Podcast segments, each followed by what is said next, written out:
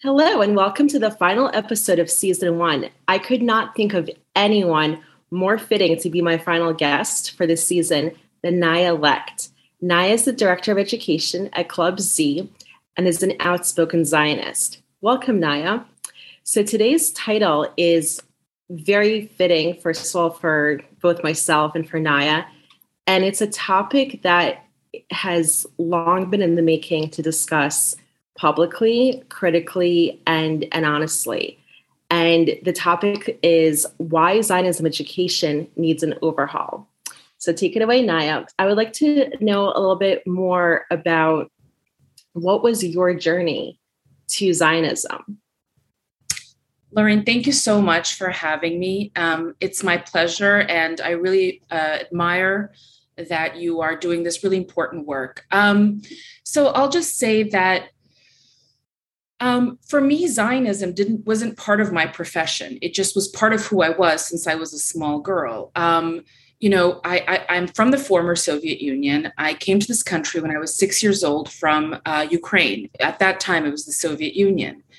And from the moment that we came here, it was very much imparted onto me why we came, that we were Jews, that um, the state of Israel is central to our Jewish identity uh, my grandfather is um, a Holocaust survivor. He fled from what was then Poland um, when the Nazis had invaded, and he fled east towards the Soviet Union. His family perished in different ways, but under the Nazis.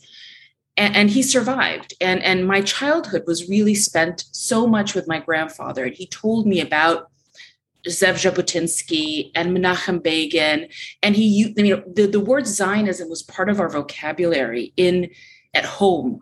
Um, and so the first time that I encountered it in a negative way was outside of the home. Inside of our home, it was it was uh, it was kind of like a mamaloshen. A mamaloshen is the uh, mother tongue. Um, Zionism was part of our mamaloshen.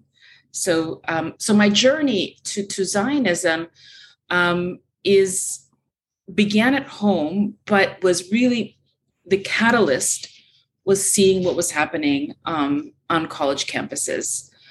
And that's when I started to think something is going on, something is terrible is happening in the United States of America. Um, they were calling it anti Zionism. They were saying it's not anti Semitism. And the first time I had encountered it again was when I was um, in college.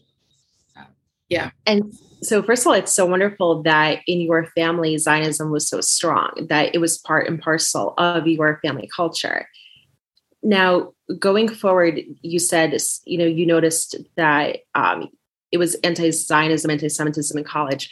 Was there one incident that you remember or was it more of an overall experience so I went to college, not to date myself, but I'm going to right now. Um, around 2001, 2002. And I believe that this is the kind of origin story of anti Zionism, not anti Semitism, but anti Zionism. Two events clashed and became kind of the perfect storm. And they were the Second Intifada in 2000 and 9 11. And I was an undergrad in the Bay Area up in uh, UC Santa Cruz. And I was uh, just, you know, studying literature. That was my major. And I saw uh, kind of um, a student event. And it was basically before there was Israel Apartheid Week, it wasn't yet instituted. They had these makeshift checkpoints that these students, um, at that time, it was MSA Muslim Student Alliance or Association so it was before SJP. And they had these terrible kind of um, demonstrations where they would pretend that these are checkpoints and people, students would be walking by and they would take them and, and pretend that there was a checkpoint. And I remember thinking, what is what is this? This is crazy. And then I saw um, they had posters with fake blood with hands, and it said Israel has blood on its hands. And I was I was shocked to my to my core because I went to a Jewish day school in the United States of America. I went to a high school with 85% plus Jewish uh, population. I'd never experienced anything like this. And I remember that was one event. And another really, really kind of powerful and chilling event was there was an imam who came to speak to us and he said everybody who's a jew stand up and i don't know why we did but we did. We stood up. I stood up. It was why did we comply? I have no idea. We stood up in this auditorium and he pointed his finger said you you you you we will get our land back from you thieves. And i went to hillel. I went to hillel on campus because at that time I'm not home. My Jewish home away from home is Hillel, right? This is my mother and my father, kind of surrogate mother and father is Hillel. Uh, we didn't yet have a Chabad on campus. And I came to the Hillel director and I expressed deep concern. And what I got was this is not anti Semitism, this is anti Zionism, this is criticism of, this, of the government of Israel. And um, and don't make a big scene. And, and if you're going to make it, you're going to just going to make it worse for Jewish students. And I so I didn't have the vocabulary or the knowledge that I have today, but I knew in my gut that this is blatant Jew hatred. Mean, you can call it anything you want. You can call it Judeophobia, anti-Semitism, anti-Zionism, but it looks and feels the same way. And and and so what I did is I started my own student group on campus um, because I just I wasn't happy. I wasn't satisfied with the what what the Jewish organizations were offering at that time. And yeah so that was the that was when i remember um, the first time you know hearing zionism as racism. I'd never heard that before because remember i grew up in a house where zionism was just the most beautiful thing. Um, just it, it was it was alien to me. I didn't understand but what i did understand was that this was not right. This was unethical. This was an attack on my jewish identity.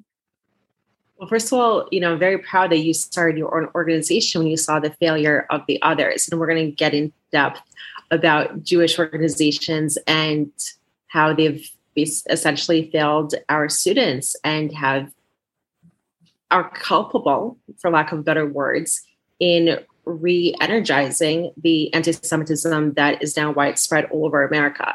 And we can also talk about UC Berkeley and what's going on there and the near silence and not even silence, but we'll also get into how certain Jewish publications are hiding facts about that hate a little bit later on in our talk. So, what you were experiencing in 2001, 2002 in your college experience, it's okay to date yourself. I'm about the same age. I went to college 2000 to 2004. But my experience in college in undergrad was completely different, right? Like, I was not very much part of the Jewish community, if at all. None of my friends were Jewish. I knew that there was a Hillel on campus, didn't really care about them.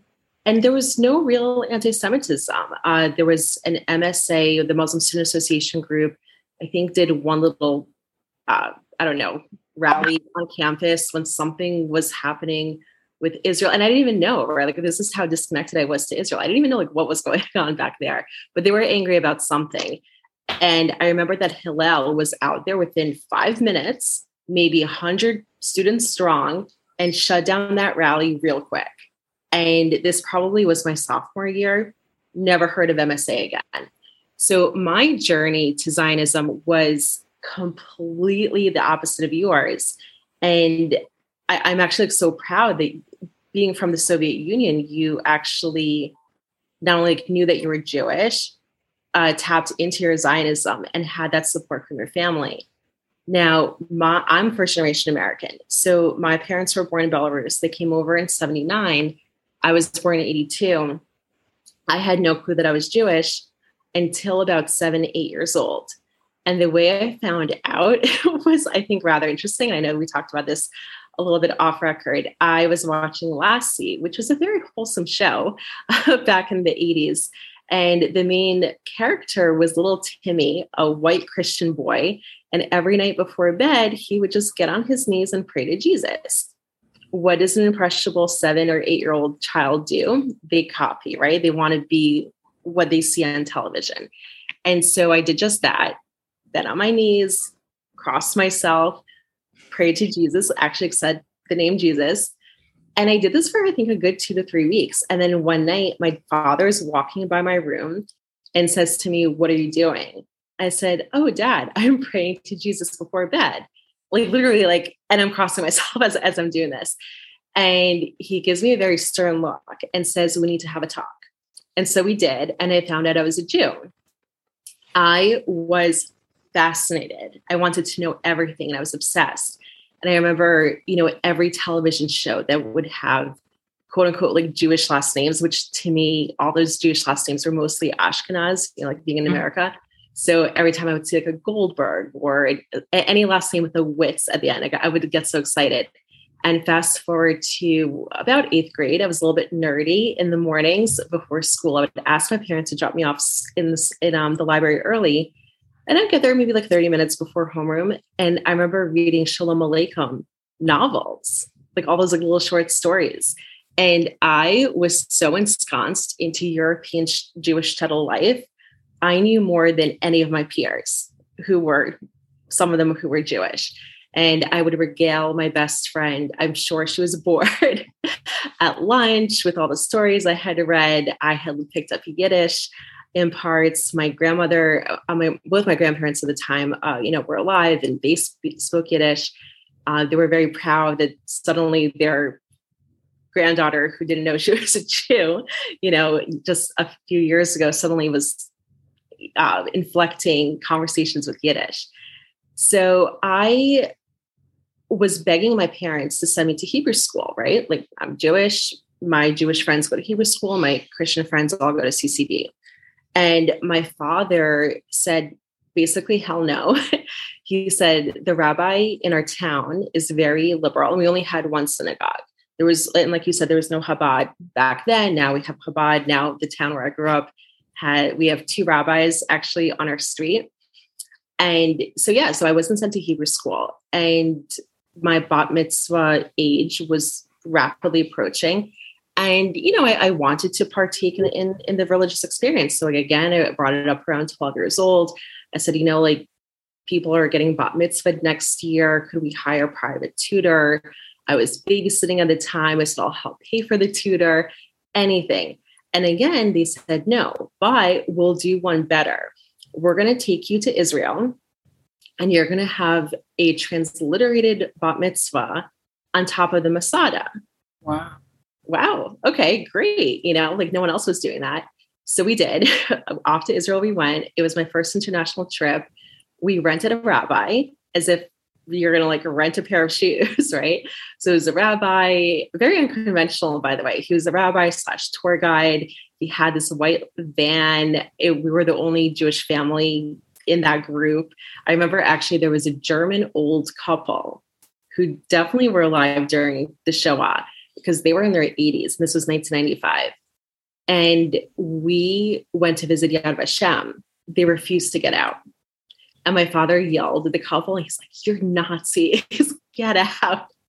You know, like we, you know, we, we were, he was very offended. Anyway, so I loved Israel. I remember being on top of Masada and the rabbi was talking about Anne Frank, and he did that because he knew that I had just learned, you know, about Anne Frank's story. And I wasn't really paying attention to that because, you know, I already read the book, I knew all about it. But what I kept looking was at the Masada as a whole and imagining all the Judean warriors that he had just talked about previously. That's who I was envisioning was surrounding me as I was having this ceremony. And I remember feeling very empowered. And again, like not realizing why, I was just so enamored with that story of the Judeans and the sacrifices that they made. So fast forward. So this is okay. So I'm 13. I'm in Israel. And for the next 20 years, I'm just inundated by anti-Semitic media, right? I'm watching the New York, uh, I'm sorry, I'm watching um, CNN, I'm reading the New York Times, reading The Economist, which for many who don't know, I don't know what it is now. I, don't read it, but it was fairly anti-Israel, and I just took it for for its word, and and that was it. And so you know, I went off to college. Uh, people would ask me, you know, I, I often was the only Jewish person in a friend group. And it's not like anyone that I was friends with was anti Semitic, but you know, they would read things in the news watch things. And anytime something was associated with Israel, they would turn to me and say, Can you explain a little bit more? And I did, but from an anti Semitic slant, right? Because I would say, Oh, you know, Israel is occupying the Palestinians. Now I know, obviously, that they're not a distinct ethnicity. Back then, I did not. And we'll talk more later in this conversation about why it's so important to use correct terminology, not to confuse people. And to be honest with you in the audience, it wasn't just like, you know, like I always say, like, oh, it's CNN, it's New York Times. That's not the whole story. It was also Jews that I was surrounded by, you know, that were in my periphery that were also using that terminology. You know, it was coming from AIPAC, from ZOA, and, and any other organization that was, you know, prominent at that time. So if Jewish leaders, if Jewish organizations are using that term, how is that incorrect? That's what I thought. So, yes, yeah, so I would tell my friends that Palestinians were being occupied, that there were legal settlements. Uh, I did not you discuss this with your parents. No, no. You know, like we discussed a lot of politics. Um, the only Zionism that we talked about in my household every year, I remember Magen David Adom would send an envelope and every year my parents would send a check to them. Mm-hmm. That was it. And also, my, and by the way, my grandmother lived in Netanya for 13 years. But again, like, you know, we would talk to her. She would never talk about Zionism. And I would just care about Israel that it would be okay. You know, every time a skirmish would happen, every time a war. But if it was not a war, if it was not a skirmish, out of sight, out of mind. And we'll talk a bit more in the conversation because I think it's really important. Like why so many American Jews have that distant hand with Israel, right? Like for me, like I grew up very secular. Like I said, I didn't know that I was Jewish. So for me, like Israel, because I didn't know better, Israel was only for religious Jews. I was running around thinking I was white racially. I had no idea that, that being Jewish is a race, it's a ethnicity. So I thought I was this like white girl. When people would ask me what's my background, I wouldn't even blink and I would say, Oh, I'm Russian, as if like I'm Slavic, which obviously you and I are not. So, you know, I had this huge disconnect. So fast forward, I mean, I, I did so much damage, right? like already, like I'm, and it's not just like, it's one thing if my friends were Jews, right? I was friends with mostly non Jews. And so all the information they were getting about Israel was completely incorrect information. And because I was Jewish, it I am Jewish, it was lending legitimacy, right? Like it's one thing when like a Muslim lies about Israel. Exactly. But when a Jew, an organization that's Jewish, uh, uh, individual that's Jewish lies about Israel, either knowingly or unknowingly, it legitimizes the lies. And that's the scariest part so one story I do want to end off, you know, here it's 2013. Natan Sharansky came to New York City to speak, and you know, I being Russian Jewish, I knew his name growing up. My parents would mention his name occasionally, but the real reason I went to listen to him was because I wanted to confront him about the illegal settlements. And so I listened to his speech and I remember thinking, and again, like this is a Jewish hero, right? Like, like a, a hero to our, to our people. And all I kept thinking was like, oh, he needs to like hurry up with this speech. Like I, w- I was like literally like half paying attention and I could not wait for the Q&A session. So the Q&A session comes, I raise my hand so high and proud. And I was spared embarrassment because another ignorant Jew asked the exact same question I wanted to ask about the legal settlements. And Tom looked at him as if he were crazy because we, we were to think all, all the lies about the legal Jewish communities. And so Natan said just that. He said there's no such thing as legal settlements. Those are legal Jewish communities. And here you have an expert speaking, and one would think that that would satisfy me. It did not. I remember leaving the event angry and I remember thinking, oh my gosh, Sharansky is just like a puppet of Israel. He was sent here to do Hasbara. And we'll talk a little bit more, just like, you know, wow.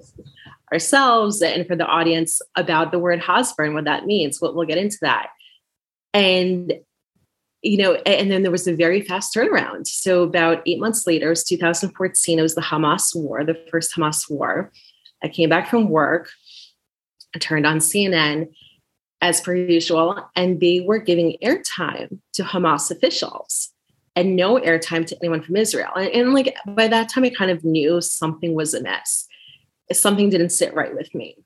And so I went on Facebook. At the time, this is so laughable because like now a lot I have a lot of real Israeli friends in person. At the time, I only had about three friends in Israel and only online. And I remember one woman posting videos from her backyard where the rockets were flying over. And I was thinking to myself, wait, what she's posting is nothing what CNN is showing. And why is that? Like, I wanted to learn more. So I joined all these secret pro Israel groups on Facebook. And I wanted to find out more about the conflict, or as I used to call it, the conflict. I don't agree with that term. It's, it's a war in Jews. So I did a lot of research and I would find out little facts about Israel. And every little fact I share, uh, I learned, I shared with my network at the time. And it would be like once a week, once a day, became a mini obsession. I would just every anytime I had free time from work, I would just share, share away. Because I said to myself this, you know, like I'm educated, I had a master's at the time. If I don't know any of this information, how many other people don't know either? And so I was doing online work only um, for about, I would say, like seven years. And then in 2019, after Rashida Tlaib said her famous comments about the Holocaust, right? And how welcoming the Arabs were and how comforted she was about the Holocaust. I wrote my first op ed, and it was called If My Great Uncle Was a Palestinian Jew, Who Are You, Rashida Tlaib? And I remember doing so much research for that article. And I, what, what, I, what my intention was, was to fill in the blanks, right? Because all I kept hearing growing up and as an adult too, from various Jewish organizations was biblical time Jews, Bible, Bible, Bible, Israelites, and the Hebrews.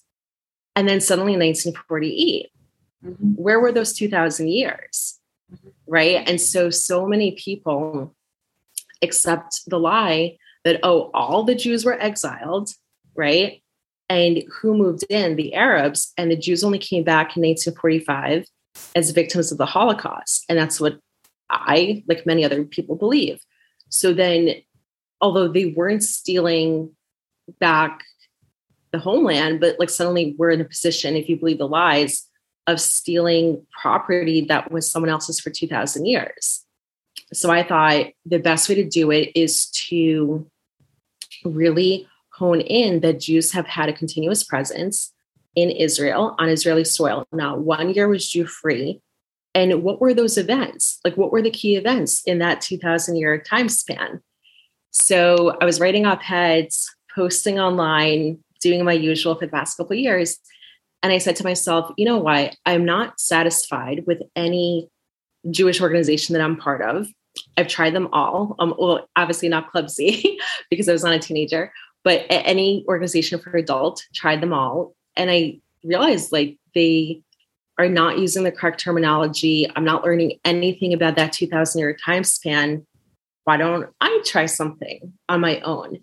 And so I did. So last uh, year, actually last December, I launched Taking Back the Narrative, Zionism Education Initiative. And that's been my focus, just filling in that historical time span of 2000 years and very much emphasizing correct terminology.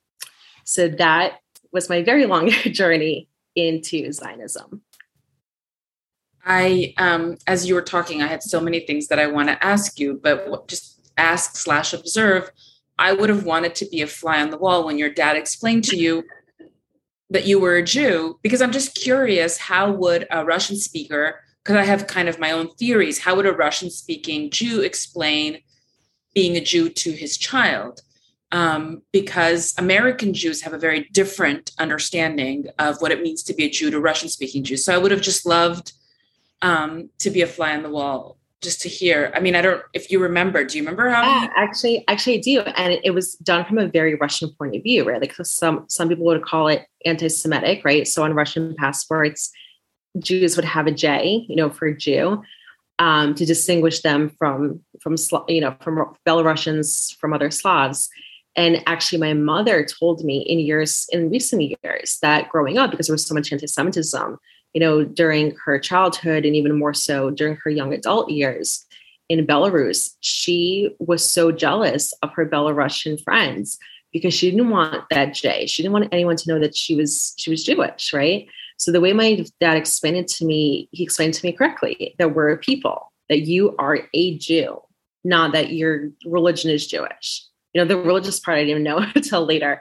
And that's why I'm still learning about holidays during this day. You and I had uh, several conversations, and I'm fascinated, right? Like I didn't even know about Purim until 10 years ago. Um, Sukkot followed shortly after that. I'm still finding out about holidays. So it's a slow process, but it's it's been just such like a wonderful experience to tap into our peoplehood. And we're both in that education space.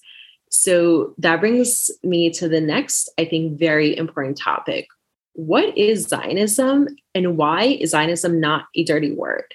So I'm going to have you take that stab at it. So here's the thing. Um, when I when I was in college, um, I told you that was the first time that I encountered that Zionism is something bad, that Zionism is somehow something dirty. And I remember I really was, I didn't understand. And I remember at that time, there was something called Take Back the Night. Mm-hmm. There was this thing, and I think it was um, it was an initiative, had nothing to do with being Jewish or religion.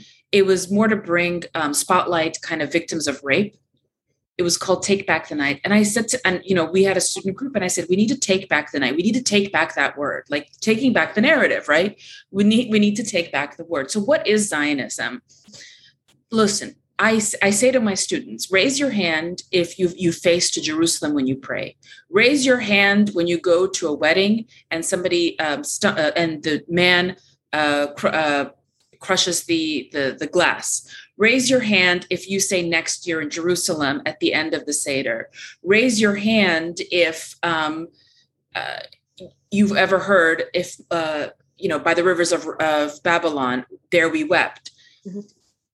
If you've raised your hand for all these that you've observed in any life cycle of, of, of either a bar mitzvah or a wedding or a Shabbat, you are a Zionist the, Zionism is integral to Jewish identity.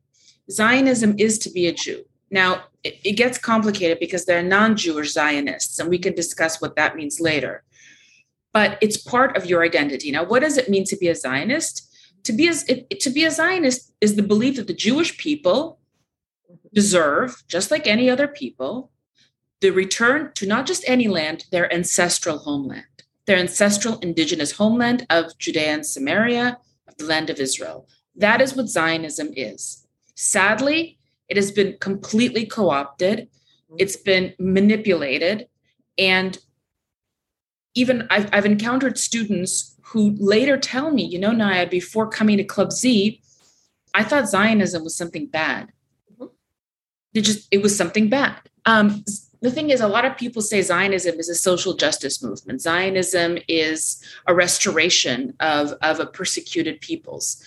Yes, but I believe Zionism is integral to Jewish identity. It's part of being part of the people, peoplehood. So that is what Zionism is. Zionism is the belief that the Jewish people could live in freedom with self determination in their ancestral homeland.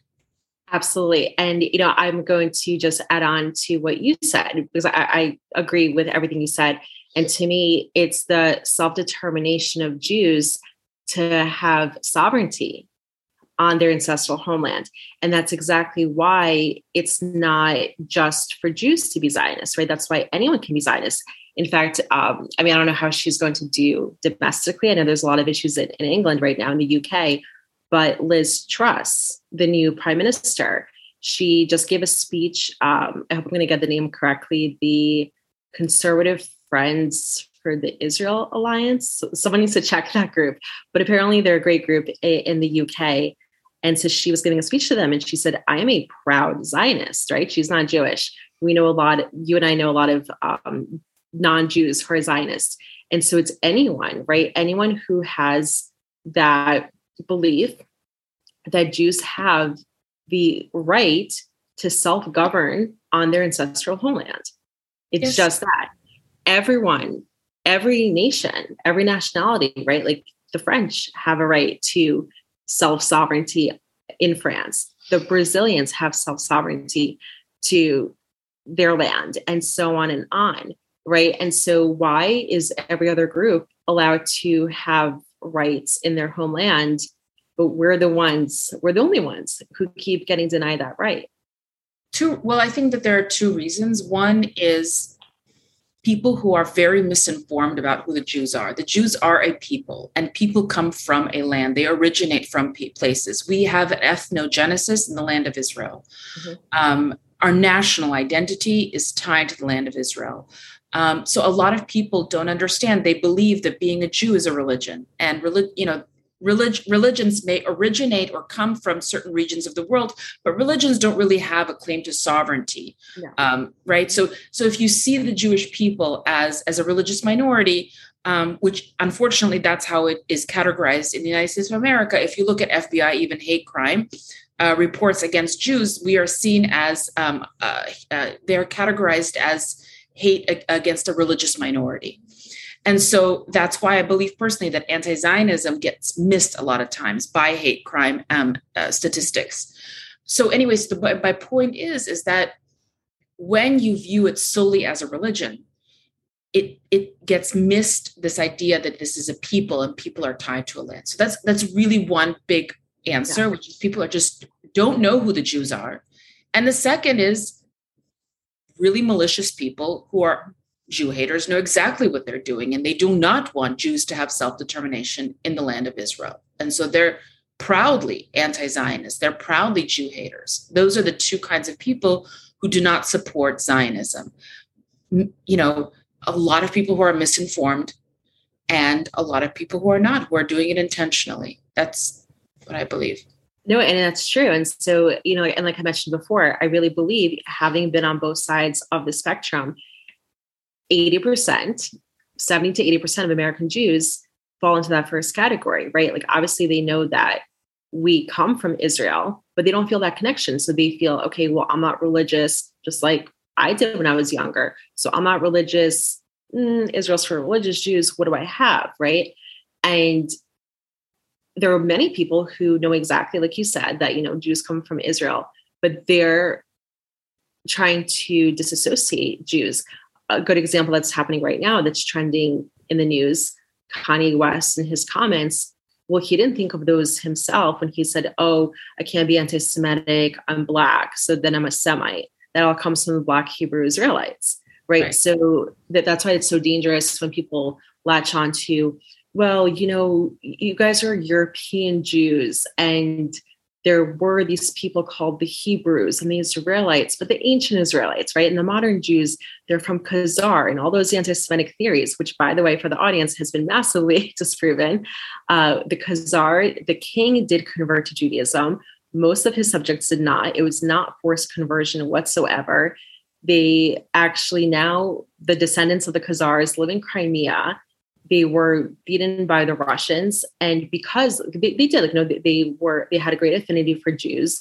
Jews who had come from Persia on that Silk route ended up in the Khazarian Empire and its um, and the land around it. Um, so when they got to Crimea, they were, you know, very, you know, they, they, they had this affinity for Jews so some of them intermarried with Jews. And so there is this group, uh, I forgot the name of it. I think it's called the Kermachik Jews.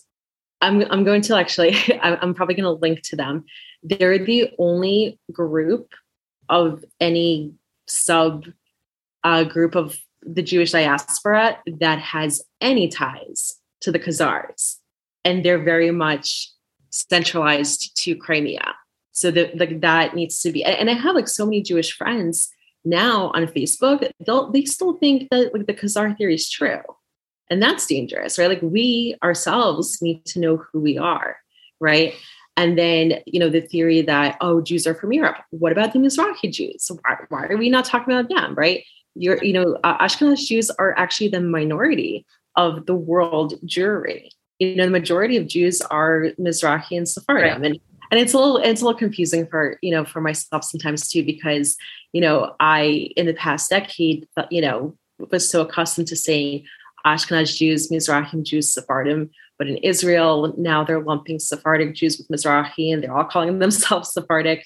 But either way, they make up the majority. Israel, right? Israel is what? It's 61% Sephardic Jews. Absolutely. What is Israel's culture? Israel's culture is Sephardic, right? Sephardic music, Sephardic food. And thank God, right? Like at least, you know, I can appreciate my grandmother's cooking, but at the same time, I'm very glad when I go to Israel and it has food with flavor in there. You know, so it, and you feel like when you go to Israel, you're you literally feel like you're in a Middle Eastern country because it is. Israel is part of the Middle East. Absolutely. One of the original Middle Eastern co- countries that's still has survived and thrived. So I and I think that's so important is to again like take back the dirty aspect of Zionism. And we should be proud. We should be proud Zionists. Like you're a proud Zionist. And just to add a little bit more, I didn't have a chance to in the beginning. One of the reasons that I was drawn to you as a Zionist was AZM conference, the American Zionist um, Movement Conference. And there was a slew of speakers. You were one of the speakers. Your speech had such an impact on me because you were talking about Jewish pride. You were talking about having strength. No one else was talking about that. No one else like even mentioned Zionism. Everyone was just like, oh, you know, patting themselves, their organizations in the back, what they did for Israel. Right? Like we're not here to help Israel. Like what we're here to do is combat anti-Semitism. And the best way to combat anti-Semitism, A, being a strong Jew, right? Like mentally, physically, right? Like knowing how to defend yourself, not to be weak, not to be helpless, and having that very strong sense of identity. And you just personified that in, mm-hmm. in that speech. And I remember writing. Yeah, it could be a little hardcore, but yeah. no, it was amazing. No, I'm, I'm telling you, it was what everyone attending that conference needed to hear. And I remember writing your name down and thinking, hmm, I should contact her in the future. And so just the way we became connected, I I thank you so much. Like we need people like you who are unapologetic to be Zion. And I and I try to do that too, right? You know, like um the pronouns right now are so popular. Like, oh, what's your pronoun? What's your pronoun? First of all, I don't engage in that for various reasons. But sometimes I like to play with that, right? So if someone says like, "Oh, what's your pronoun?" I said, "Okay, my pronoun is a Jew. If you want another pronoun, my pronoun is a Zionist. There you go. Those are my pronouns. And so, what do you think the media gets wrong about Israel, about Zionism in general? Um, and I know that's a very loaded question. very big question. I do want to return to just a small mm-hmm. topic about how American Jews conceptualize Israel. And this isn't made, made to, to make American Jews feel bad, not at all. I, I'm, I'm, I'm glad, first of all, I'm so thankful for American Jews. You know, I saw the movie Refusenik when I was in grad school, and that's when I realized how much American Jews did for the Soviet Jews. And every time I meet uh, an American Jew in a certain age bracket, I'm like, thank you so much. Even if you weren't, you know, out there uh, rallying for for the Soviet Jews, I thank them so so much. But you know, I've been given a sort of gift, and that is I've encountered so many students, teens working at Club Z, and most of them are from Russian-speaking homes, but a lot of them are from American homes. And this one particular student came to me, and she was in our program for many years, and she said you have just a very different way of approaching Jewish identity. And I said, Tell me more. And she said, Well, I went to a Jewish day school for all these years. And for us, and you know, she's very witty. Mm-hmm. She said, This is how we, how they, you know, made us feel proud. Golda was a woman and Herzl had a dream. And that was it. Golda was a woman and Herzl had a dream, period. And then she said, and also the way that Israel was conceptualized, it was the promised land. It was somewhere there. It wasn't part of us here. It was like Israel's where you go um, to put a note in the wall. Israel's where you go to have a bar bat mitzvah, and then you come back to America, you know, in your safe America and you know luxurious whatever abode. Um, but Israel's something there. And she said the first time I encountered that Israel's not something that's a uh, kind of a, an appendage that's like away from you with with you through Club Z. So I, I thought of that for many many years, and the reason I bring it up here today is because I always think like, what is it that we or I, as somebody of a, of child of immigrants, I'm an immigrant, but I came here as a small, you know, small child. I didn't really live in the Soviet system, but what can I impart? What can I do, and how could I help um, this generation understand to be, as you say, proud Zionists? And one thing is for sure not to do is Golda was a woman and Herzl had a dream, which right. is you know, the only reason we're proud of Golda is because she's a woman, and the only reason we're proud of Herzl is he dared to have a dream. It's very American, right? This and I also, just to interject a little bit, yeah. um, I have very strong opinions about, and I know this is going to sound controversial, and it's kind of meant to. I'm actually going to have a whole podcast episode on this in season two, but I look, Herzl did good, but I think that too many Jews, especially too many Zionist Jews, they kind of put him on an altar. Yes.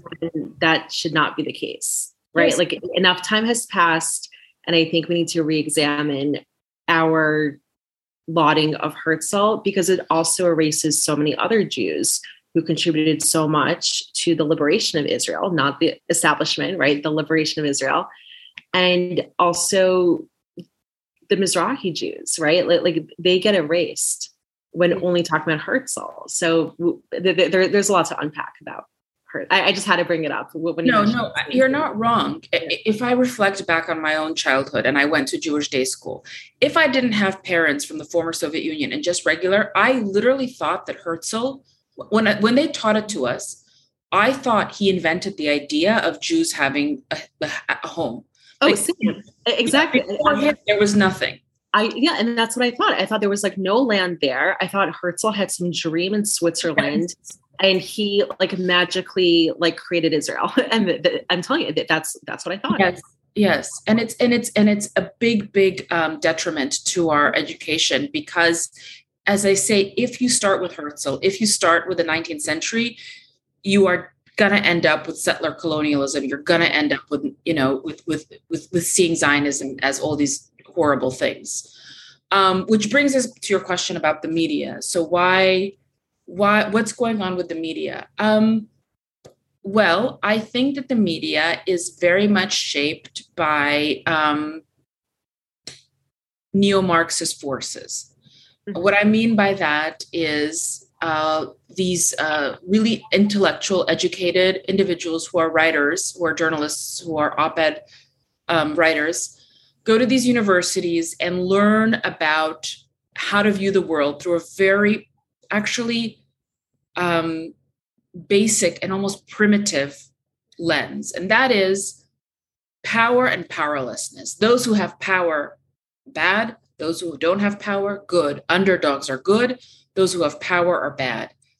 You cannot deny that Israel is the powerful country. Mm-hmm. Israel has the powerful uh, in terms of uh, the, the, army. It has a, a, a powerful uh, IDF, thank God. It has amazing technology. It has a wonderful economy. It has a vibrant democracy. And so, in their eyes, the way that they're approaching it, they see Israel as this um, this belligerent force, this force that is foreign, because they see the Jews there as transplants from Europe um, that's that's a lie that, they've been been been kind of told, um, and and and they and they see the the Palestinians as the underdog. Uh, this coming from the UN, you know, this idea that you know the UN has a its own definition for the uh, refugees who are uh, uh Palestinian Arab refugees. Mm-hmm. They have their own definition. But a lot of people don't know that. And they run around thinking, oh my God, there's 10 million Palestinian refugees in this in this world who were kind of uh, who were um, displaced because of the creation of Israel. This is nonsense. These are lies. But you know, I don't know who said it. You say a lie, meant you you don't have you, you keep on repeating the lie. Just people will think it's the truth. And so the media, and I don't know what the, at this point is is the chicken or the egg, but you know, with the media. But at this point, I it's very difficult to trust the media as a source both because they are shaped by a lens that is Marxist that that immediately says, well, those who have power must be corrupt, and those who don't have power are the underdogs, and we must, uh, you know, break through uh, systems of oppression. We must dismantle uh, systems of oppression. It, you know, Israel's being the oppressor, and that's it. They just repeat this narrative. Um, that's just it's it's it's as simple as that. That I don't think there's something kind of really more deep in terms of what's happening with the media. And I agree with you. Um, I I'm going to take it from a slightly different angle. And so, of course, like you mentioned the UN, right? So I think people in the media, the executives in the media, right? They take what the UN says, they take what governmental agencies say, they read NGO statements, right? Like you have Amnesty International that just went ballistic against Israel and said that Israel is mistreating uh, the Arabs who live there and also such nonsense. And then you had Mohammed Kabiya, who's my favorite Muslim Zionist, who was a, a right hand advisor to Netanyahu, who uh, served in the IAF, or like probably more Zionist than like 95% of the Jews that I know, uh, more brave than I. I've never served Israel. He came out just blazing against Amnesty International and he said, Who are you to call me a Palestinian? I am no such thing. I have thousands of years of proud Bedouin blood in me, and I'm a proud Israeli. I'm a, I'm a Muslim, I'm Israeli, but what I'm not, I'm not a Palestinian right? And so Amnesty International has a lot of power, even right now, right? Like Amnesty came out with a report on, I want to say the um, either the Iranian protest, so something I, I read like that's obviously going on in the news right now, and I'm reading it and I'm thinking, oh shoot, did I just read something from Amnesty International? Right? Like even I have to stop myself sometimes.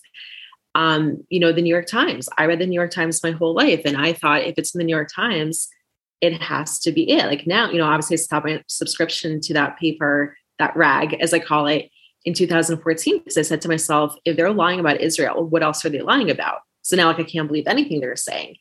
So I think it's also a lot of those think tanks in America. And my audience knows I'm a Republican, but a lot, you know, and I'm part of some think tanks, but some of them, even on the right, left, right, they get Israel wrong and mm-hmm. I'm actually part of the Center for Security Policy. I can't tell you, and they're pro Israel, but I can't tell you the amount of times I've written to them to correct their op eds that they write on Israel policy. They still like don't truly understand why security measures are needed in Judea and Samaria. You know, they think some policies are a little quote unquote harsh, or why did Israel, you know, uh, topple down a media building in Gaza when it was actually run by Hamas, right? So even these quote unquote smart people, they don't understand. Another aspect, I think, from a personal point of view, it's anti Semitic and it's not true. Jews do not run the media. I think if Jews actually ran the media, we wouldn't have all the anti Semitism we see. Well, if we today. do, we really suck at it. Exactly. However, I think we should be honest with ourselves look at NBC, look at CNN, right, under Zucker, other prominent media, uh, like I'm talking about, like from an American perspective. Maybe they're not run by Jews, but they certainly have a lot of Jews in positions of power, right? Like on their executive committee, maybe they're producers, right? And so those Jews either grew up not understanding what Zionism is, not being proud of being Zionists. They went to colleges, right? Like my sister, great example she went to Duke University. And my parents were thrilled. Like, we're sending her to looks like a Christian college. Maybe she's going to become conservative. And the complete opposite happened, right? Because who, who would have predicted that even Duke University would have a leftist turn? So remember, she called us and told us, Oh, I'm going to take a class on the Middle East conflict because I generally want to learn more. Oh, She wants to learn. Oh, oh, it gets worse. So she took this semester long class and became super anti Israel. And I said, Where is this coming from? And she said, Oh, but did you read this book and that book and this book? But my professor was is Jewish. So if my Jewish professor is saying XYZ about Israel and these books, and then you know, later on, and you know, I believed her, but then later on, when I, when I became active um, in the Zionism space, I looked up those books. I looked up those authors they're self-hating Jews in, in Tel Aviv, right? And what is predominantly like even for sourcing, right? Like I did a lot of research for my website to fill in the historical gaps. And I wanted a slew of different sources. I didn't want just everything to be Jewish based because my audience is not just Jewish. And the first thing one does for academic research is to go to JSTOR. It's an for those who don't know, it's an academic online uh, research center or re- research source. Article after article I read about Israel-related um, historical, uh, you know, events. I luckily knew enough to know that 99% of the articles I read in JSTOR were incorrect. Mm-hmm. And who were the authors? Jews right? So that's the circle of hate and ignorance that's going around. And then it's no wonder what's going on right now. And you're right. So we're talking about like the Jewish day school system. I I have no connection to that, but I'm horrified. What is going on? And why? What's going on, um, you know, is that Jewish day schools have taken on have really taken on this idea of tikkun olam mm-hmm. and completely perverted it.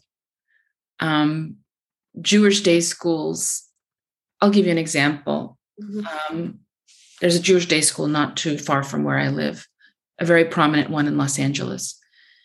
And um, I was inside it, and um, there was a huge wall, and it said, We remember Kristallnacht.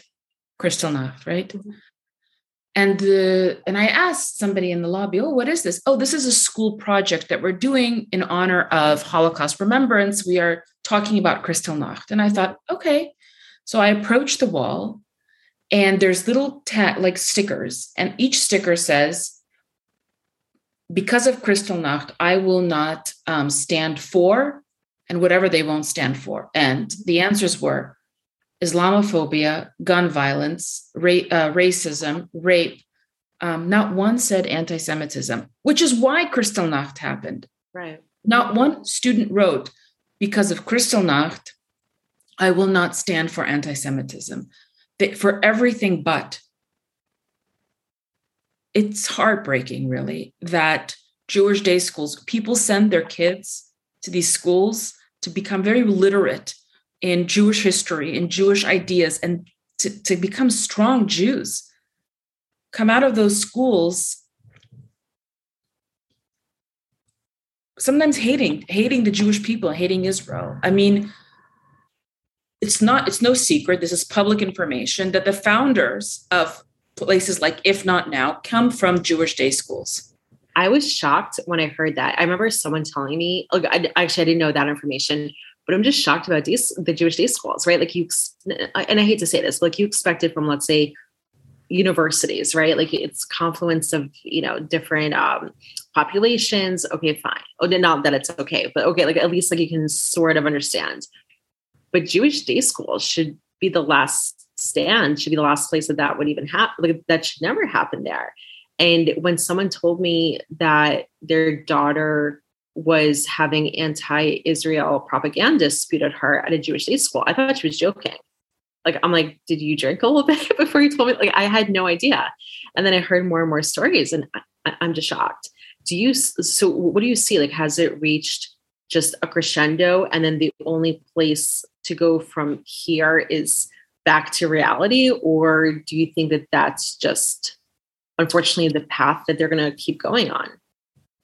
I think that a lot of parents are waking up in general due to actually COVID, because the classroom came into your home basically, and people got an a, a, awakening of, uh, of, of, of what is happening in the classrooms in general. And I work with uh, you know Jewish teens. Most of the teens that we work with do not go to private schools; they go to public schools, not because their parents do not want them to, to send them there for ideological reasons, but perhaps it's too expensive. But what is happening is it's getting really, really bad. But I think I think slowly Jews, Jewish um, institutions are waking up to the idea that maybe they're getting it wrong. Maybe this consensus, and they made a consensus, Jewish day schools, that they're not going to talk about the conflict because it's too upsetting. We don't want to ruffle the feathers because you know we've got private schools, they're in bed with whoever funds them. And we don't want to upset this family that's really wealthy. And we don't want to upset that family. And so we're just not going to touch the conflict. What we're going to do is we're going to talk about Innovation Nation. We're going to talk about cherry tomatoes. We're going to talk about all this wonderful stuff that, you know, irrigation drip system that Israel does. And this is going to be our robust Israel education program. And then, then what happens is these students, innocent students, Jewish kids with really great intentions, go to college campus and go, woo, we've got these amazing cherry tomatoes, we've got irrigation drip system. And somebody says to you, yeah, but they're all on stolen land. Exactly. Right. And, and what? And, I was lied to. There's the hashtag of, of if not none, if not now, is no one ever told us or no one ever told me mm-hmm. because they didn't want to discuss. Why didn't they? If they didn't want to discuss with us the conflict, there must be a reason that there's something that they're trying to hide. The Jewish establishment, the Jewish um, educators and it's a it was a mistake. And i think that a lot of i do think that a lot of jewish institutions are coming around uh, just kind of trying to think maybe we need to talk about the conflict maybe. Mm-hmm. you know but even how they're talking about the conflict is really problematic.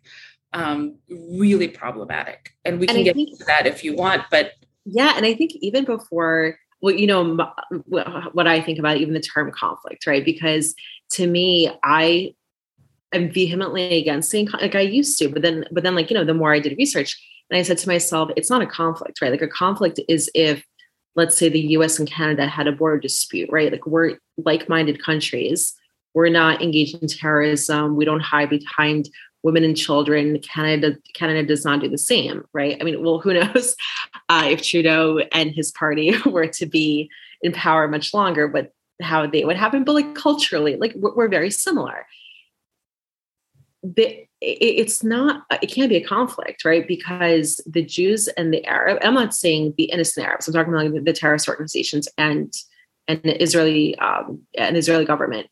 It's not the same culture. It's not the same values whatsoever right? Like you have you know the idea of protecting civilians and you have terrorists in both you Gaza, right, and Judea and Samaria, right, like human shields, right, like using you know like sacrificing their kids, basically sacrificing their women. So how is that a conflict, right? And then also it's not a conflict because it's not over like a little border dispute. Like I understand, like you know, let's say like Jordan and Israel were to have a little tiff about I don't know some kind of border situation. Okay, fine, that's a conflict, but you see like, this is the war against the Jews it, it, really is because what first of all, what, what's in Hamas's charter, right? It's annihilation of Jews. They, they, don't. I mean, of course, they are against Israel, but literally they said like against all Jews. So they don't care where Jews live. They're against Jews here in New York. They're against Jews in Mexico, like anywhere. And the ultimate goal is to erase Israel off the map. And you see, like you, you go online, anyone can go on Instagram and Facebook a lot of people who claim that they're Palestinians, even though, and we can get into that later, it is so easy to actually really understand where a person is from that claims that they're Palestinian just by their last name. You can Google their last name and it says, this last name is in Syria, in Iraq, in Saudi Arabia. But okay, fine. So these people who claim they're Palestinians, oh, oftentimes they'll post maps of what we know is, is Israel, and they'll say this is Palestine. And they're not just earmarking Judea and Samaria, which people obviously incorrectly assume is Palestine, like, like I did, you know, uh, decades ago. But they'll have the entire map of Israel. Yes. So how, how is this a conflict? It, it, it's a war. It's a war against Jews, right? Because if this was just anti-Israelis, Jews would not get attacked here in the states. Absolutely, for supporting Israel. Absolutely so in terms of you know so these jewish day schools so something i was thinking about too and i, I think we, we need to talk about it. The jewish celebrities right? Like you have natalie portman that talks badly about israel even though she was born in israel. You had i don't know if you remember that um, podcast that seth rogen did a couple years ago. He was just spewing nonsense on the podcast.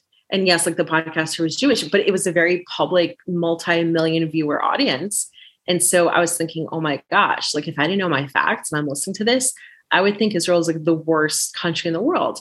But to juxtapose that, luckily, you have non Jewish celebrities that are very pro-Israel. Like you have um, Pharrell, you know, the producer and the singer. He gave a lot of money to FIDF, very vocal supporter of Israel. You have 50 Cent, who loves going to Israel, like, has done multiple performances there. You have Quentin Tarantino. He married in Israel. He has now two children in Israel. He's learning Hebrew. He'll go on these talk shows and he'll proudly say like yeah like i live in israel and i love the, the israelis and i'm learning hebrew tarantino does that jay leno right like jay leno has done multiple fundraisers you know like for israel especially during war times so to me it just i mean i'm proud that they're doing that but it's also sad that there seems to be like more non-jews who have that that proverbial loudspeaker than than Jews who are pro-Israel. Absolutely. Mm-hmm. Um,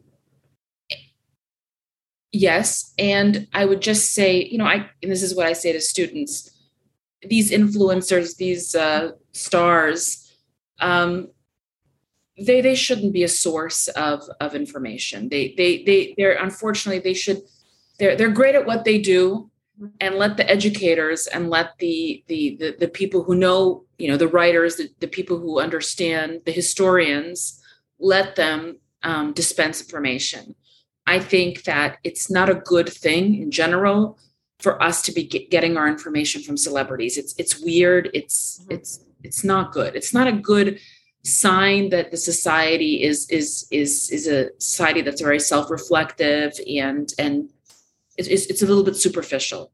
So I don't put as much weight on them because I think that they just don't matter as much. And I, I kind of don't, I don't see them as a threat. So I kind of will push back a little bit just from my perspective and not to say that you're wrong. I just, from, from my angle, not that they're a source of, let's say, education, but they are covered widely, right? So when you have celebrities that engage in BDS, whether they're Jewish or non-Jewish, it makes waves, right? Sure. Like when you have Rihanna a couple years ago who said, Oh, I was excited to go to Israel, but then I couldn't perform in Palestine. I'm like, where the hell's Palestine? But you think there's a okay, fine. So she canceled because she didn't want to offend quote unquote both sides, right? You have Ed Sheeran who canceled a concert in Israel but then you have other celebrities who uh, I think it was who was it Selena Gomez, right? So those actions are widely covered and so like someone maybe like is not looking for those to those celebrities for any type of education but let's say you're a fan of i don't know i mean i'm like much older th- than her fan base but selena gomez you'll say huh if selena canceled her show in israel for ideological reasons i'm never going to go to israel right? Because like israel's some kind of horrible country. So it does but do they see the celebrities as somehow they're you know rabbi or their you know litmus yes. test of what's more moral? That's it's a little bit like i don't know if if if i um if i go to a coffee shop and i find out that the that the coffee shop is uh, anti-israel i'll just want i just won't go to that coffee shop but i won't I'll have my own critical thinking skills, you know, just because, you know, let's say somebody loves, uh, I don't know, Rihanna and she didn't come to Israel. I would hope that we wouldn't that we wouldn't be so swayed as to think, oh well, if Rihanna doesn't go to Israel, then there must be something wrong. I mean, it's just, but I don't know. Maybe yeah, I'm out of touch with the generation of of celebrities. Of, of, yeah, and you brought up a good point, right? Because like like for example, like I I mean, I now have a rabbi, but because you know, like I'm not religious, like I don't go to my rabbi for advice, right? I'll go to other sources for advice. And so, like, of course, like the regular person's not going to celebrities for advice, but they'll make that little mental note, right? Like, oh, okay, so that happened. Then why should I support Israel? Like, I, and I'm not saying it's a major part of their life or that they're taking so much time to think about it, but it makes a little mental note. And, it's, and, and where it makes a difference when Israel is in the news, those people who, let's say, follow these anti Semitic celebrities, whether Jewish or non Jewish, they're mm-hmm. the ones who are on Twitter, right? Like when I think someone said it's only 5% of Americans are on Twitter, right? But it's those 5% that do being left that do that are surrounded by that anti-Israel sentiment by misinformation and they're the loudest voices and then their tweets, if they're American, get spread around the world and then they're just amplified, you know, by other Jew haters worldwide. So sometimes there is that and pull. And then I always wanted to address this with someone who I greatly admire and respect, which obviously is you. Where the hell are the Jewish organizations like, you know, ADL, currently ZOA, Hillel, like even the, the W, um, what's it called? The World Zionist Congress, the World Zionist Organization. Um, there was someone who posted something about the World Zionist Congress. I was absolutely appalled. So there were elections for the WZC a couple years ago, and I participated. And the point, the goal was to make it from left leaning to right leaning, and we succeeded. Whoever voted in that election, and so they had these various representatives, and one of my uh, online friends is one of those representatives. So he said to the governing committee, "Okay, now we have this right wing block. Can we please work on programming for Judea and Samaria? Can we get funding for that?" And they refused. The World Zionist Congress refused to engage in anything related to Judea and Samaria it, it was just astounding. It it's very painful. Mm-hmm. It's a very painful topic um, because it's it's like you know the Jewish. It's a fam. We're a family, you know, and so when we have our family members who are doing such damage, mm-hmm. it's it's painful.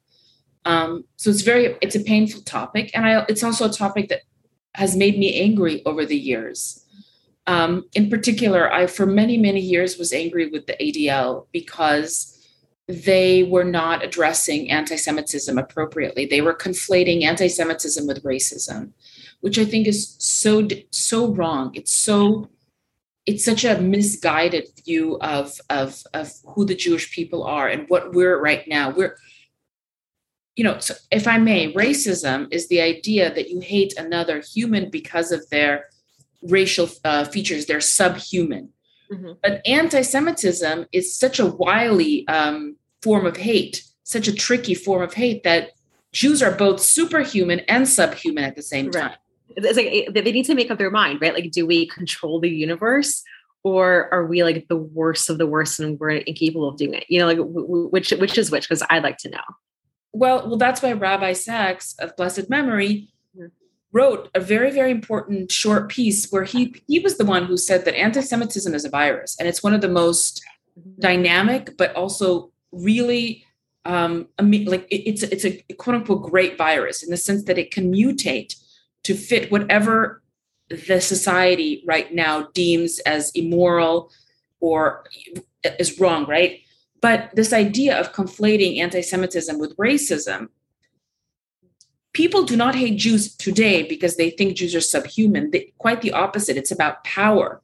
It's right. about being controlling, uh, having privilege. It has nothing to do with the racism. And for many years, I was very, very angry at their, uh, once again, conflation of the two. And then the second thing is they would not even use the term anti-Semitism. They started, they do now, but it would be called um, anti-hate week or against bullying or against intolerance. And I was why can't you say that we're against anti-Semitism? Why can't you just come out and use that word?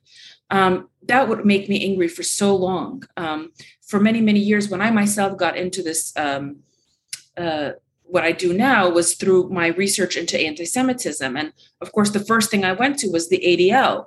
And one of the things that I encountered was something that they go into middle schools and high schools and they teach about this hate pyramid. It's a pyramid of hate and how hate manifests itself. But it was nothing unique to being a Jew. So I could that hate pyramid could be it's a one size fits all racism, um, homophobia, Islamophobia, anti-Semitism, and and and it unfortunately it's it's it's not helpful. I apologize, but it's not helpful. So something you mentioned before that I, I think it's so important to hone in on, and I'm going to add to it a little bit. So you said that you know, anti the FBI crime statistics, they only focus on crimes against the religious aspect of Judaism, right? And that's why, you know, let's say a student is being harassed on campus because they support Israel. they don't consider that to be anti-Semitic, right? Because it's an Israel-related issue, like nothing religious was related. And so I'm so thankful for to President Trump what he did and his administration passed Title VI, which got so much backlash from the left, right? Mm-hmm. Because they were accusing Trump of being anti-Semitic and evoking Holocaust imagery. Because what they did, it was correct. Like they labeled Jews as a race, and any, and like you were saying, so any um, assault or or harassment against Jews, and it, from a racial point of view, not just from a religious point of view, they now have the power to sue that institution, that federal institution. Amazing. I thought it was amazing absolutely. It was a game changer. And so something else that we did not talk about off the record but i think it's so important and i i hone in on this all the time. Yes what happened to us in the shoah horrific right? But with the nazis and so like people conflate right? Because the nazis used race. Now a lot of jews don't want to touch that word right so what the Nazis got right is that Jews are a race. What they got vehemently and evilly wrong, of course, is that they categorized us as a subhuman race. And so I think it's time, especially for American Jews, to get away from that fear of the word race, because until they do, those Jews will always look at us like, oh, it's just a religion, it's just a religion, and will diminish the importance of Israel within our peoplehood or, or diminish the importance of connecting Jews as a people to the homeland of Israel. And so to me, what I see, and I was disappointed, right? Because I, I remember at one point, and you're going to laugh uh, when I tell you this, 2013, 2014 were, were, very interesting years for me, right? Like I'm protesting Sharansky, then suddenly I'm posting videos from Israel with rockets flying over, mm-hmm. questioning CNN. So 2013, I heard about AIPAC for the first time ever. Like I had no idea what AIPAC was.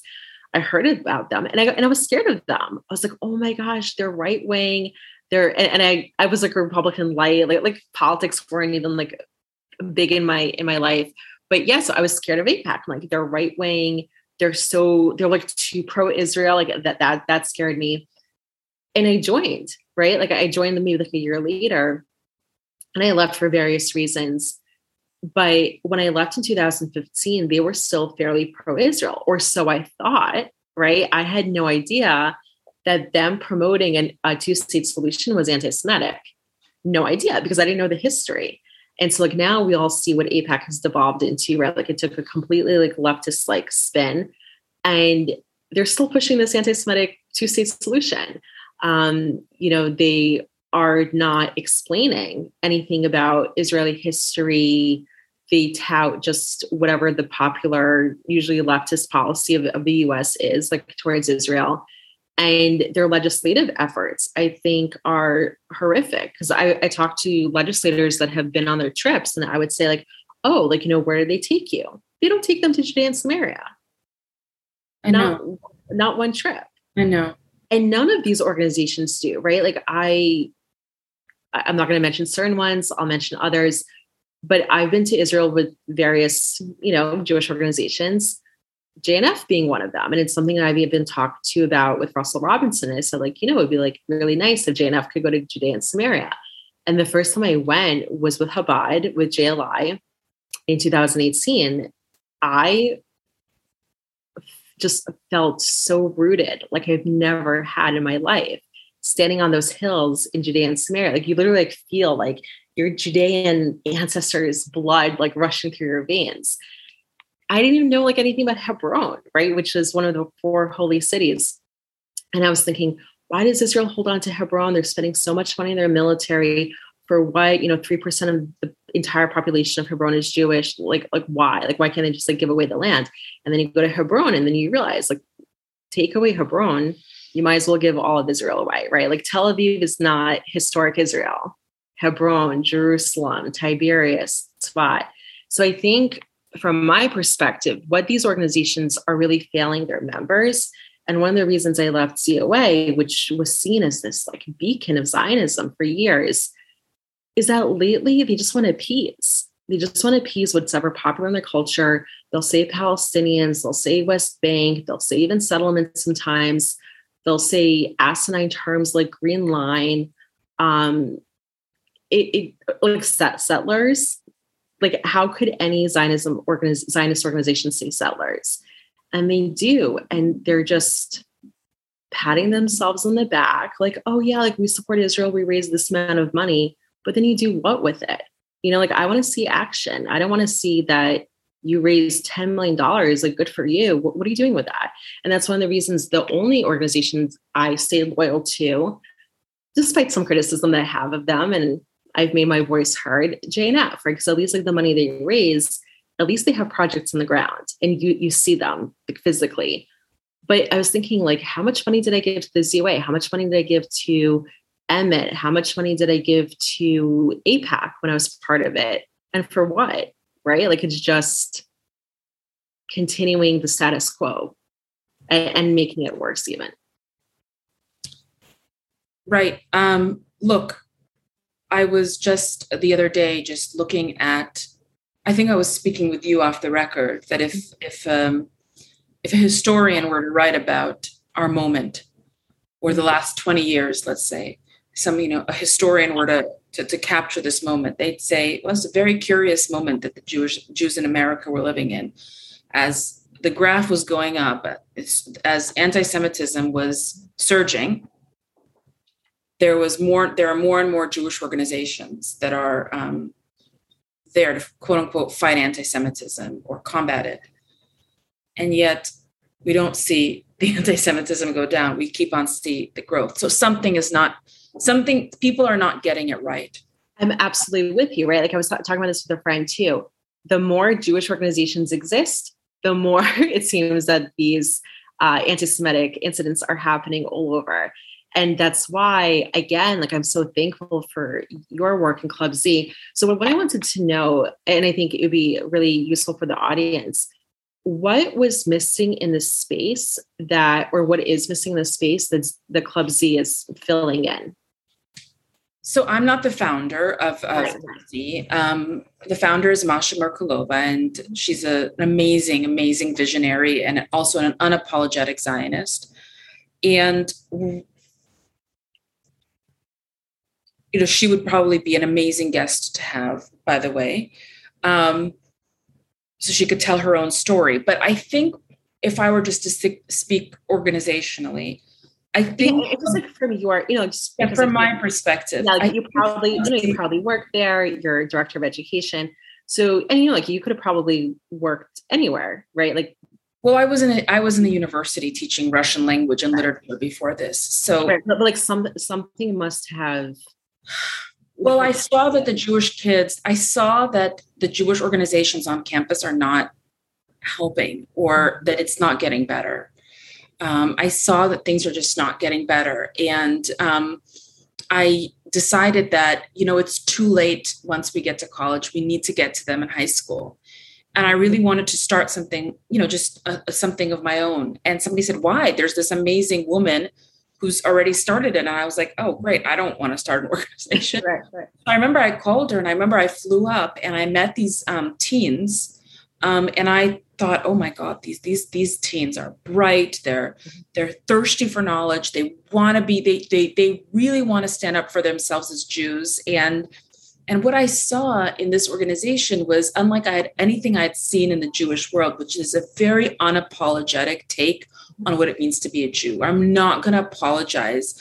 I'm not going to take crumbs, as as Masha likes to say sometimes. You know. Um, it's what I saw in this was an, an amazing kind of um, initiative. And then what I brought into it was an edu- this educational um, curriculum. Our curriculum rests on these three pillars, one of which is peoplehood, Zionism, and advocacy. And I know you don't love the word advocacy. We could discuss that. But these are our three pillars in the sense that we first work on who are the Jews. We have to really shape and mold these young minds to understand who it is, who are they representing, who it is, does it mean to be a Jewish person. Um, once we get uh, through that, we start going into the land of Israel, both ancient and modern, and the reestablishment of modern day Israel. But what is unique about our approach is that it's conceptually it's it originates in concepts. So for instance one concept that we teach at club z is that every everybody has an agenda. Every even i, I naya have an agenda.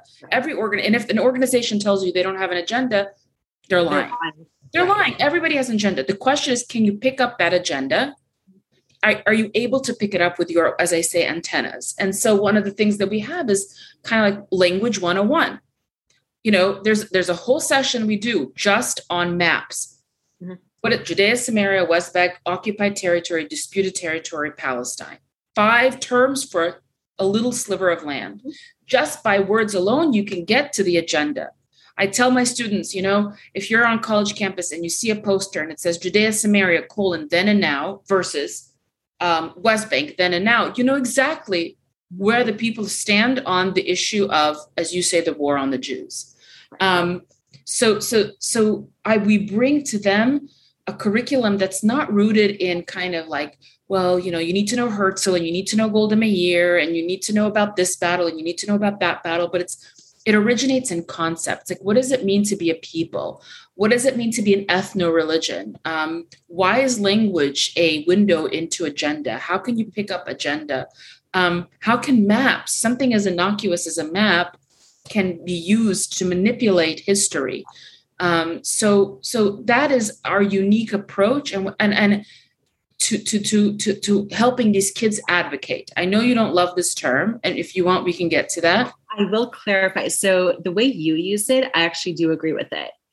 I don't agree with it in how many adults use it, and, and I'll, I'll go into it in a little bit. So in the Jewish nonprofit space, especially Israel space, advocacy is seen as a dirty word. Because if you want to be an Israel educator in the pure sense of the word, an educator, this is how they think. They think, well, an educator gives you a, a plethora of choices, many narratives the Zionist narrative, the Arab narrative, the Palestinian narrative, the Christian narrative, the atheist narrative, all narratives, and they're kind of presented to the students, and the students make choices. And I think that's that's educational malpractice Nobody's against narratives. Nobody's against narratives. Narratives are very important, but we need to first have axioms like truths. Jews exactly. are from Judea. Okay. Arabs are not. So we need to have these foundational axioms and then we can bring in the narratives. Now, why, why advocacy? Advocacy, in the sense that we're using it, is standing up for yourself as a Jew. Mm-hmm. Standing up for yourself and saying, no, you're a liar. That's a lie. And I'm going to tell you why that's a lie. Sorry professor. I'm going to raise my hand and i'm going to i'm going to have to correct you. You are standing up for your basic right. And and i'll just i'll, I'll tell you this. I do this experiment with my students. I, I come up to one of them and i say you know i just saw your mom shoplifting. I said i just saw your mom shoplifting. And they go what right. said, yeah yeah i said I, I saw her in the store i saw her shoplifting and they get really angry and they go no and i said what do you mean no are you doubting my per, uh, perception. I'm a witness. I saw it. And they go, not my mother. My mother would never do this. I know my mother. And they get upset and they start advocating for their mother. That is the type of advocacy that what I'm talking about. That's exactly yeah, that's exactly why I agree with you. The way you said it, I had my aha moment because exactly like if you're a college student, if you're a high school student, you are obviously confronted with a lot of false information. So, like you said, like you physically need to like raise that hand. Uh, you know, maybe create your own uh, Zionism group. That, that that's action. I'll call it this: actionable Zionism advocacy. Why I'm against the term, and maybe I've conflated it with defending Israel because I hate that term. And because, you know, like where I work primarily is in the online space, right? So, what I see a lot of adults do not teenagers because there are no teenagers on Instagram and, and Facebook um, at this time or LinkedIn, they'll just defend Israel as if Israel needs defending, right? And so, like, if you're defending Israel, you're coming from a place where, okay, who needs defending? Someone or something that does something wrong, right? And is Israel perfect? Absolutely not, nor should it be, because it's a country like any other it's a massive double standard that not only Israel has to be perfect without any blemishes, but that Jews have to be these perfect specimens of humans, and that that in and of itself is anti-Semitism. And so I'll see people not post anything educational, but then, like, let's say there's something in the media that's anti Israel. They'll just like start defending Israel. And then they'll like literally say, it's like, I'm defending Israel. I'm so proud, proud. And I'll say, how does it look to other people? First of all, how does it look to non Jews? How does it look to Jews who don't know much about Israel? You know, when I was in that anti Israel space, I would see those defending Jews and I would say, this sounds really shady to me, right? Like, why are you defending a country? They must be doing something that's that's not right. That's what I mean about. I, I entirely agree with you. Uh, you know, when I speak to parents and I show them our curriculum, some parents kind of go, "Well, that's a lot. You guys are talking a lot about Israel or the Middle Eastern conflict." Sorry, the term conflict, but I say, well, that's where anti Semitism resides today. Mm-hmm. That's the only reason it's about fighting anti Semitism. If anti Semitism was about Estonia, we'd be experts on Estonian history. But right now, anti Semitism is about Israel. It, that's mm-hmm. just where it resides today. And so that's why we need to become very knowledgeable, understand the terms, because you're not standing up for Israel. You're standing up for your you, for you as a Jew. Absolutely. And, and like, like I said before, and I'll, I cannot stop saying it, we, you and I, right? Like if you and I stop doing this, let's say tomorrow, right? Like we wake up, we're like, you know what? Just screw this. We're going to become Broadway dancers. let's just say. Israel's still going to be thriving, right? It's still going to be the eighth most powerful country in the world. Still going to have a kick-ass uh, economy, better than the, America's right now. Still going to have a, a world-class military, the best spy agency in the world. Uh, 54 now, you know, uh, tech unicorns they're good, right? Like they're they don't need you and me, right? Or the hundreds of other Zionists. And exactly what we're doing, we are com- we're, we're in the combating anti-Zionism space. That's what we're doing. Yes, we are.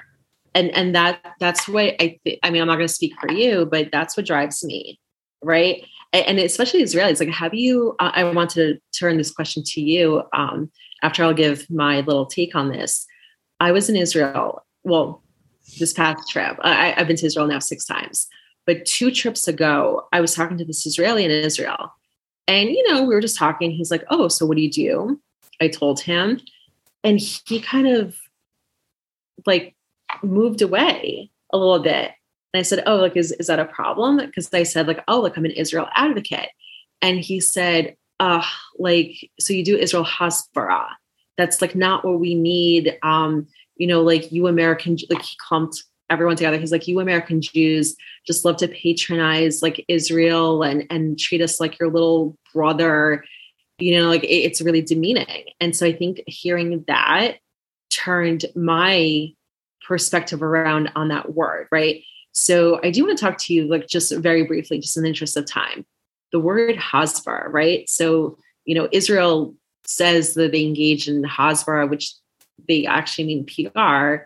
But then a lot of Israelis like revile that word. And now I also don't like that word, right? Because it's like, again, like I worked in advertising. To explain. Exactly. Right. Because like I worked in advertising and PR within that. And so what did we need PR for? When like, you know, one of our clients did something wrong and they needed fixing, right? Or if you have like a lackluster product, you need to push it out, you know, with force. So I like to say that I'm educating, right? And so, like, you know, for me, like, I do put the history of the land of Israel and the Jewish people out on a platter. Like, but I'm not saying, like, oh, this perspective and that perspective. Because, like, to me, there's no perspectives. History is history, and the good, the bad, and the ugly, right? So, like, you know, I will mention that in, in my classes that there was racism against Mizrahi Jews. That's something that's not talked about, right? And I think that's something else that a lot of Zionism educators get wrong is that they paint Israel just so perfectly. Like it just like so like Israel's the best and Israel can do no wrong and the best country in the world is Israel. That's not right either, right? Like or what happened to let's say the Yemenite, you know, children and their kidnapping in the 1950s that needs to talk talked about.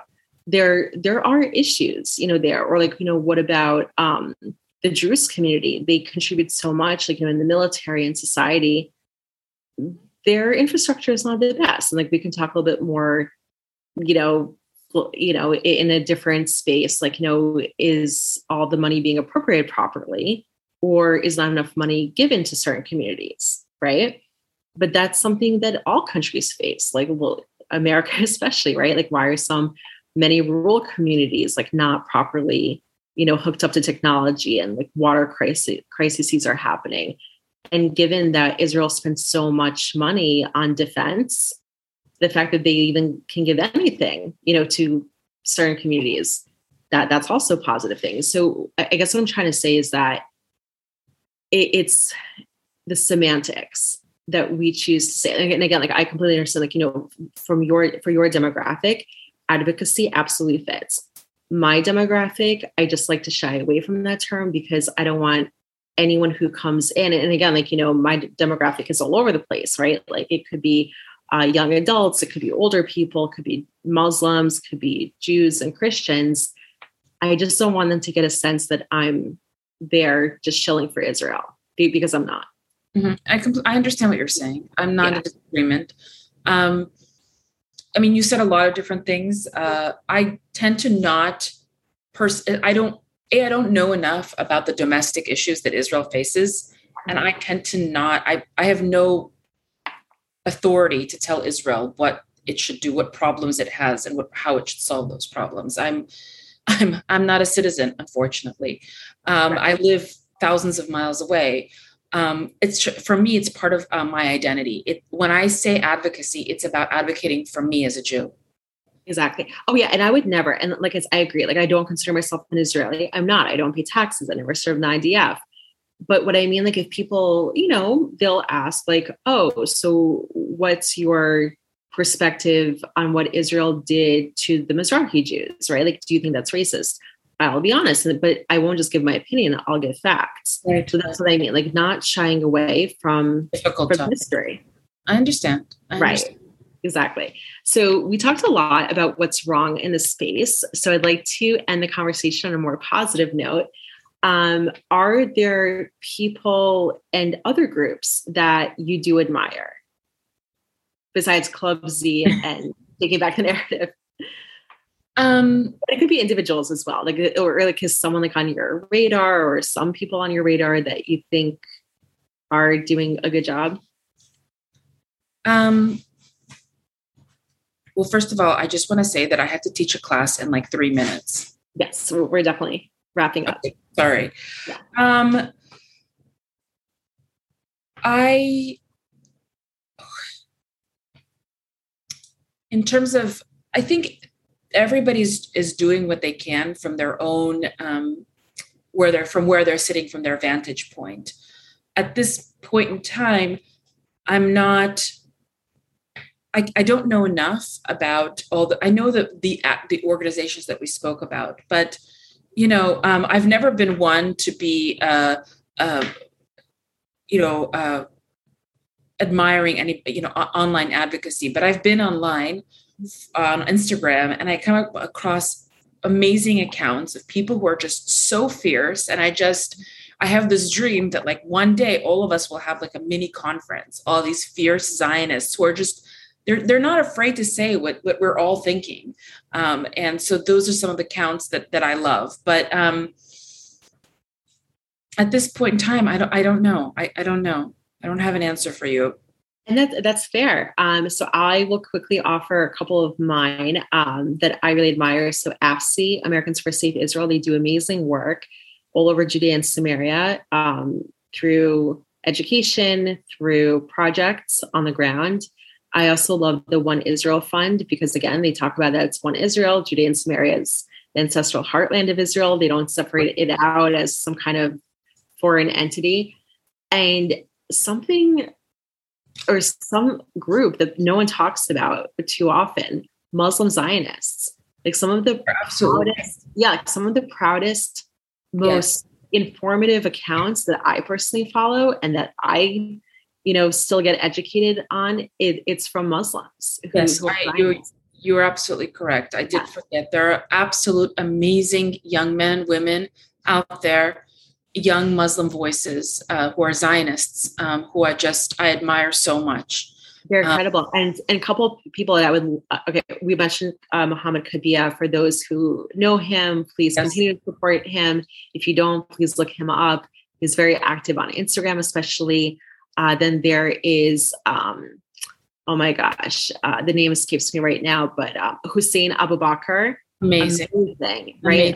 And, and, he also like had that transformation from a would-be terrorist in Egypt to Hafiz. There's that amazing young man as well, um, Yahya Yahya Mahmoud. Oh, There's, he's great. He's one of my favorites. Amazing, amazing mm-hmm. Zionist Muslim voices, and and and they really are uh, in many ways one of my hopes for the future. They, they really are. And it's like what, you know, the reason, like, you know, I'm so, and my initiative is pro Muslim, pro Arab, because first of all, I understand that not all of the 1.6 billion Muslims uh, in the world are anti-Israel. They're they're not. In fact, look what's happening in Iran with all the protest, all the protesters. Not every single protester, but the majority of, pro- of people who are protesting the terrorist regime, they're pro-West and they're pro-Israel. And one of the things that they're protesting, of course, human rights comes first, and and freedom of of uh, clothing, freedom of religion, all that. But on their list, maybe a little bit further down, is that they hate that their country is sponsoring terrorism against Israel. They, they hate it, and and you can see the videos. You know, um, the regime would put down uh, flags of Israel and they would burn it, and they would force people to step on the flags of Israel. And mm-hmm. the people who are against the regime will like step gingerly around it, you know, and they could be arrested for for doing so. So those people are brave. And there's, and I say this, there's a lot more of them, you know, Muslims in the world than there are of Jews. So I think if anyone is going to start turning the tide away from anti-Semitism, it's going to be that population. Absolutely, I agree with you. Yeah, so I, I think more I collaboration. Think, I just want I, I want to say that this is a gut feeling. This isn't something substantiated by data or vast uh, readings. But my gut feeling tells me that right now, the individuals who are the greatest obstacle to peace are not um, actually Arab voices, but they are Western leftist voices who are completely mis, um, mis uh, uneducated or or hold just terrible views about about the Jewish people and just don't know the history. They're the biggest problem. Um, and that, and that includes and that includes ourselves. And like you said like if not now right? So like we need to first know who we are before we look at anyone else expecting them to be pro-israel right? Like we we need to have that strength. And we were talking about so much and that's been like you know the theme of this podcast episode zionism through strength like having the confidence to know our own historical facts knowing with great um, confidence that we are from the land of Israel. We're Judeans, right? Like we're not just some random people without a homeland. Why we have that connection, explaining that clearly, knowing the right terminology, and like, you know, Club Z, like, you know, knowing how to advocate, you know, like when you're faced with that adversity, whether you're on campus or in a work environment or even, you know, online, like how to handle all that and not believing the lies like I did for 20 years. And sometimes it's those people who come from one side believing all the lies can be great advocates when they finally see the the historical light and the Zionism light. So I want to thank you so much. This has been a very comprehensive talk and one that's needed, right? Like I feel like it, it, it's so secretive and maybe some people are thinking of, about this you know topic you know like what's wrong with zionism education today? But there's this fear to talk about it right? Like in this pc culture that we live in. But the band-aid needs to be ripped off and we need to address it. And and i thank you for for doing so. I think it's really important. I think what you're doing is really important. So thank you so much. Really thank you for inviting me and and speaking about zionist education. And i love the title it needs an overhaul and, I and I think we're we're part of it. And thank you for all that you do. And oh my gosh, like I I wish, or if you have that speech saved from that conference of the AZM, I, it, it, wasn't even. I don't know what I said, or, or, like a recording of it, like that. Oh my, it sparked a fire underneath me. So you you you're doing amazing work, and and you know I look forward to working with you in the future, and uh, we're going to continue having many conversations. Absolutely. Thank you so much for your time. so much. Thank you. Bye. Bye. Have a good night. Bye.